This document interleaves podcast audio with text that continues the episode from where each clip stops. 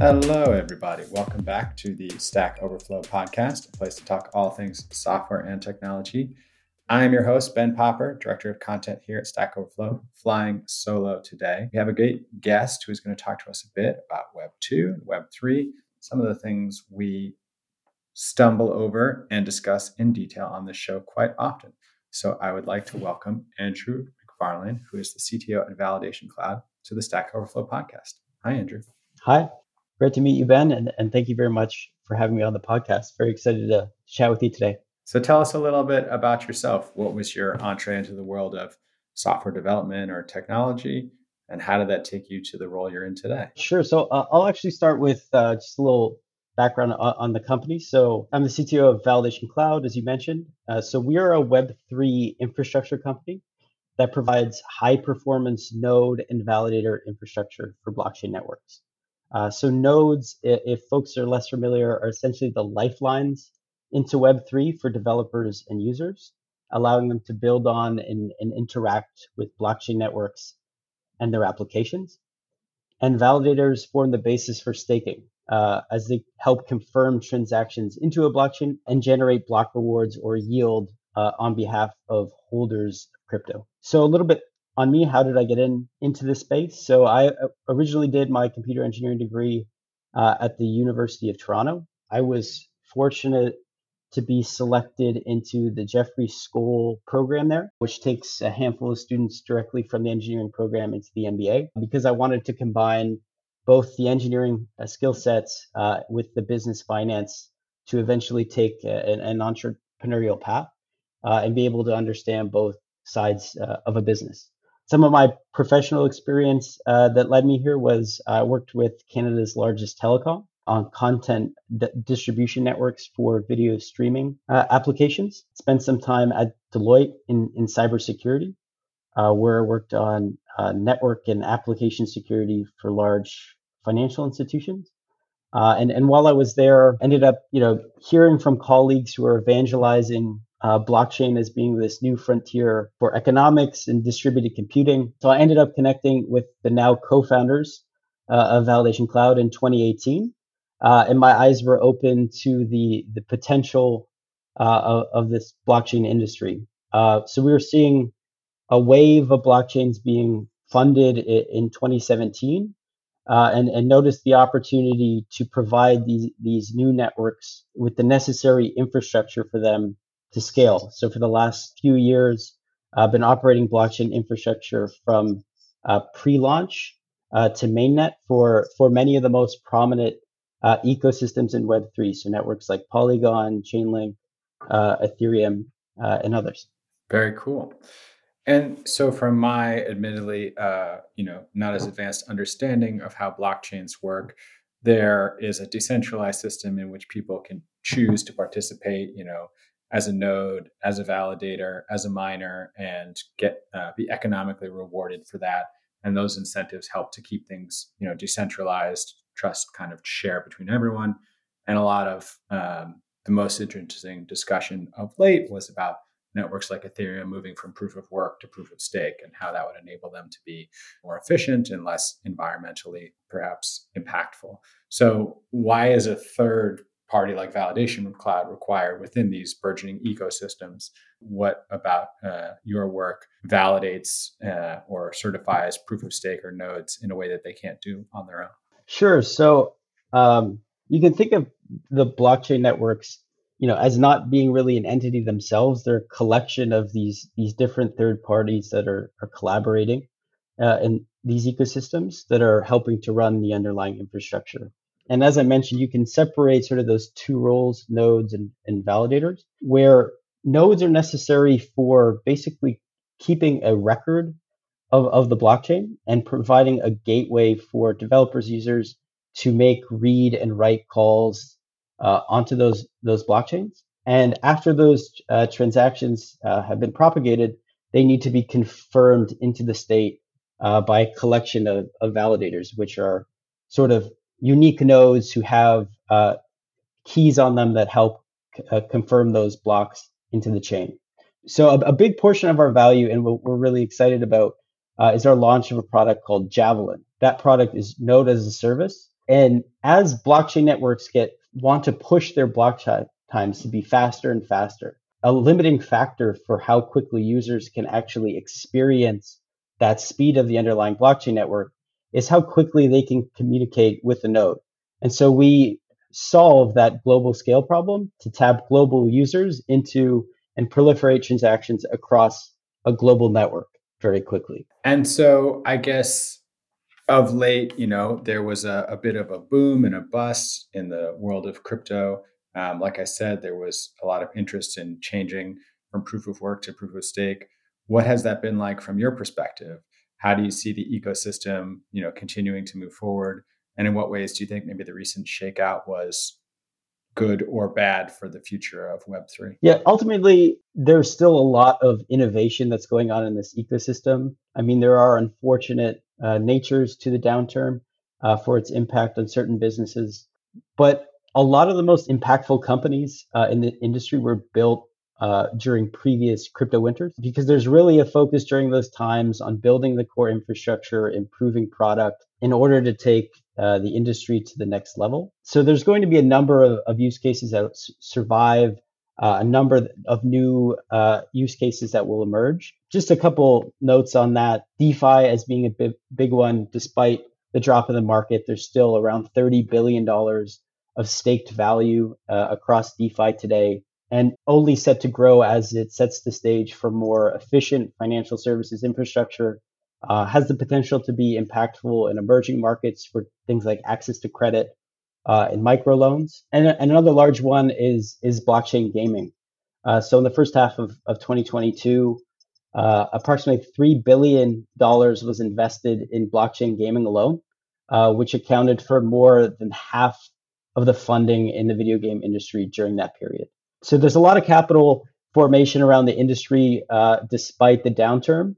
Uh, and so there's a lot of uh, opportunity for these industries. Uh, gaming, just as an example, exciting ability in blockchain for allow gamers to own in-game items, the ability to unlock the value of those items, move them across the metaverse, across games, uh, even the ability to temporarily lend out the utility of those items uh, to others. So there's a lot of exciting opportunities uh, still yet to play out in, in that space, but these are these are use cases that are, are here to stay. Mm, interesting. And so when you look at this uh, from someone, you know, as you described, who got into this through learning in college, then working at the NBA, talking about streaming and then security, people who want to move from from Web two to Web three, what skills translate and, and what did you you know have to learn? Where could they start if this is an industry they're interested in moving into?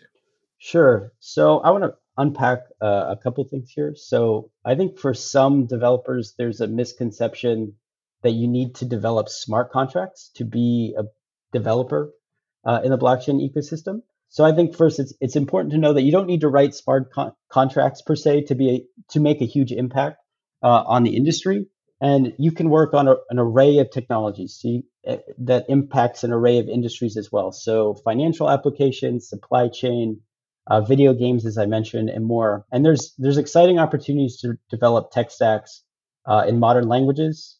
Uh, a lot of work in Go and Rust uh, for for developers to build out uh, different product across the space. I mean, if you do want to be a smart contract developer, uh, there are plenty of online resources uh, that you can look into for Solidity, uh, which is heavily influenced by C++, Python, JavaScript. But I would say that, you know, and I think the ultimate thread uh, of my point, you know, there's a lot of opportunity here for translating Web 2 skill sets into building out Web 3. There's been a lot of talk in the industry of how there's a current wave of, of talent that is shifting from Web 2, from big tech companies, from tr- traditional finance and capital markets companies into the space. And so my, my real suggestion here is just find a, find a mission that you believe in in web, within Web3. Uh, come into the ecosystem and, and see it for yourself. Uh, experience the energy and, and the innovation that, that is happening and and that's the that's the best way to to start out in web 3 is really take those web 2 skill sets and, and dive right in. Right right. So for folks who are interested can you talk to us a little about some of the networks that you support and in what way they're building uh, with you? I you know perused your website briefly and saw some names there that i recognized folks like Polygon and Ethereum and Solana, Cardano.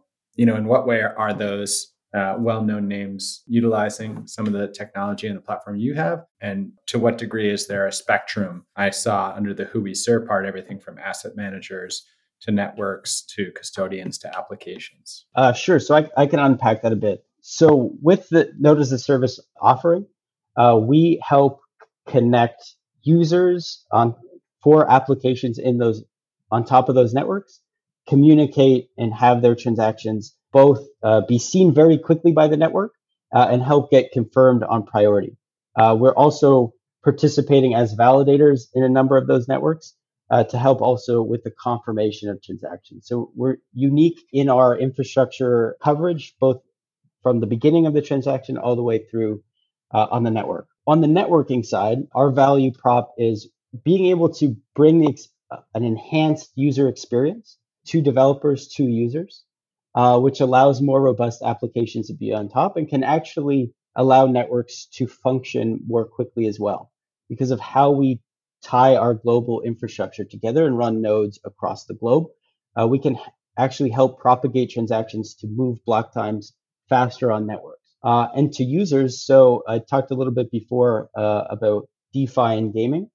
So speed is already critical for 84% of Web3 users. So th- those are the, the DeFi users and the blockchain gaming users who are interacting with Web3 today. And our ability to, uh, no matter where you are in the world, tap you into the closest endpoint for communicating with a node and then propagate transaction uh, has very uh, interesting value uh, for you in those use cases. So in DeFi, that speed and that propagation allows you to have superior trade execution that leads to winning uh, arbitrage opportunities, avoid being front run, and ultimately generate more alpha in the portfolio for asset managers. And then on the side of gaming, uh, speed eliminates game lag, which is really the number one priority for uh, user experience for video for gamers. And so that sets the stage uh, for more robust and interesting games to be built on Web3. Uh, it unlocks developers uh, to tap into global user bases who can participate in those games uh, and enables games to be uh, enables gamers to be more competitive because they can have their transactions uh, proliferated across the, the network really fast and be put in on priority. Gotcha. Start building authentication today with your free Auth0 by Okta plan. No credit card required, no messing around. Get started in five minutes at stack www.auth0.com. Make sure to use that link and let them know the podcast sent you. So, in some way, is this similar to kind of the point of presence network that a big streaming service would build out? You know, they would want to have something that's global. So, if I'm looking to do Netflix in the US and then I fly to Hungary, you know, they assign me um, to a new set uh, uh, of infrastructure and I'm able to do things, you know, really rapidly.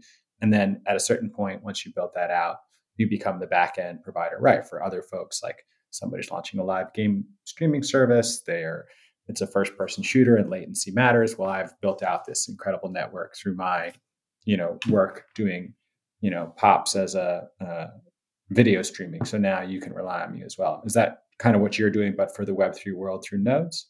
Yeah, that's, that's a great analogy there. Um, I mean, there's ultimately uh, some more Web3 and blockchain specific innovations that we, we put in there. But that's absolutely a great analogy for having uh, basically moving the blockchain closer to users wherever they are uh, on the planet. Um, there are also some some other benefits that I think are important to, to, highlight, particularly for developers in the ecosystem. You know, similar to in the in, in Web two, where a company like AWS takes away the burden from having you to run and manage a lot of your own infrastructure to build uh, out your company. Our, access points also take that burden away from you from having to manage your own uh, node infrastructure in order to run your, your blockchain business. So we can maximize performance and scalability for you, but also reduce your costs on team, on infrastructure uh, that are required to manage those those aspects. And also, you know, because we focus on that core as our business, we can take that out of your hands, give you global resiliency, more redundancy than you'd be able to achieve uh, as a standalone organization and, and focus core on on building out your application for your user base. Very cool. And excuse me if this question is uninformed, but like when you act as a node infrastructure provider, are you sometimes coming in and deciding, yes, I will participate in that way through a blockchain that already exists, like a Bitcoin or Ethereum? And so you take the role of node provider, but you're, you know, sort of figuring out how to do that, as you said, globally and entwine them all together. And then there are other times if somebody has an idea for a new blockchain or new blockchain service, you know, they're not sure how to do nodes, then you might be the one who supplies them or sets them up with that infrastructure. Like, I guess the question is, do you simply take advantage of the opportunity to act as a node when it's available, or do you, um, in some cases, supply people with nodes that will be the essence of their infrastructure because you know they haven't really set up a distributed community yet. They don't really have participants. That, that's a great question. So, so for us, um, we're working with organizations uh, that have have built out uh, blockchain networks, but the stage at which we get involved with those those companies can be um, anywhere on the, the spectrum, anywhere from ideation and early test nets where they're testing out the functionality uh, of their distributed network uh, and helping uh, work through, through some of those aspects, right on through mainnet uh, in, into uh, larger maturation uh, where, where the network may be more mature. We're also getting involved with, with later stage blockchains as well. because the core infrastructure that, that we built is, is agnostic to the network that we're deploying. And so we built in a, a lot of innovations around automation to make sure that we can fit in new protocols uh, into our structure. All right, two last questions for you. One is if folks are listening and they are Web3 curious or you know participating already in the ecosystem, they're software developers or they work at organizations that are in this space, how would you recommend they learn more about you or get involved? Is there a way for them to read through some of your documentation or play around with an API or an SDK? Is there a demo they can run? What's the best way for you know folks who are listening to get a better sense of what Validation Cloud can offer them and why it might be the right tool or platform? Sure. So there's a few ways uh, that you can do this. First way is you can go to our website. Uh, we're happy to announce, but the launch of the podcast, there should be open accessibility into their Javelin product for Node as a Service. Uh, very shortly after, through that UI, we'll give access to staking and additional networks uh, as, as, the weeks go on. So look forward to that, and, and you can en- engage with us directly with the product. To learn more, you can also reach out to us uh, at info at validationcloud.io, uh, and we'll get back to you uh, on priority. We'd love to engage and grow the community. Uh, so reach out to us, uh, and also you could, if you're a developer and you're interested to get involved, you could also see our careers page. where we have access to software development and DevOps roles to help build out uh, the engineering team. Very cool. And if folks are listening and they are more on the Web three uh, skeptic side of things, or you know they have been burned recently, um, you know, what's your message to them? I guess like you know, how long have you been in this industry? How many times have you sort of been through this up and down cycle? And what are you excited about? You know, for the future, for the next year or so, when it comes to building um, and continuing to try to innovate. Sure. So this is, I believe, the third crypto uh, cycle I've seen. Um, and I can remember towards the beginning, skeptics at that time were saying, you know, B- Bitcoin would would no longer exist. And so I I, I think uh, you know it's been settled uh, that it's here to stay. Uh, with the, the adoption of traditional financial institutions and, and, and, the amount of capital pouring into the ecosystem, uh, that this this space uh, is becoming more and more inevitable as, as the years go by. And so to the skeptics, I think they should come into the ecosystem, participate, and, and see the level of of innovation and, and, and excitement for themselves. I, I, mean, there there are spaces like in any industry uh, where there where there's hype uh, and speculation. But if you look under the surface, there's a lot of core innovation. There's a lot of great products uh, that are out there and are being built uh, with a lot of room and, and excitement to come in the future with with a number of use cases. Very cool. All right, terrific. Well, Andrew, uh, I want to say thanks so much for coming on the program. As we do at the end of every episode, I'm going to shout out someone from the community who came on Stack Overflow uh, and shared a little knowledge. Awarded yesterday to Derek a lifeboat badge for saving a question from the dustbin of history how to open a file when you choose it in the Android app using Kotlin. If you are struggling with this issue, Derek has an answer for you. It was asked four years ago and has helped almost 17,000 people. So, Derek, we appreciate you sharing some knowledge with our community. I am Ben Popper. I am the director of content here at Stack Overflow. You can always find me on Twitter at Ben Popper or email us podcast at Stack Overflow with questions and suggestions. And if you like the show, leave us a rating and a review. It really helps. Uh, my name is Andrew McFarland, CTO of Validation Cloud. Uh, and you can learn more about the company uh, at validationcloud.io and reach us at info at validationcloud.io to learn more uh, about our Javelin launch uh, and other products. All right, terrific.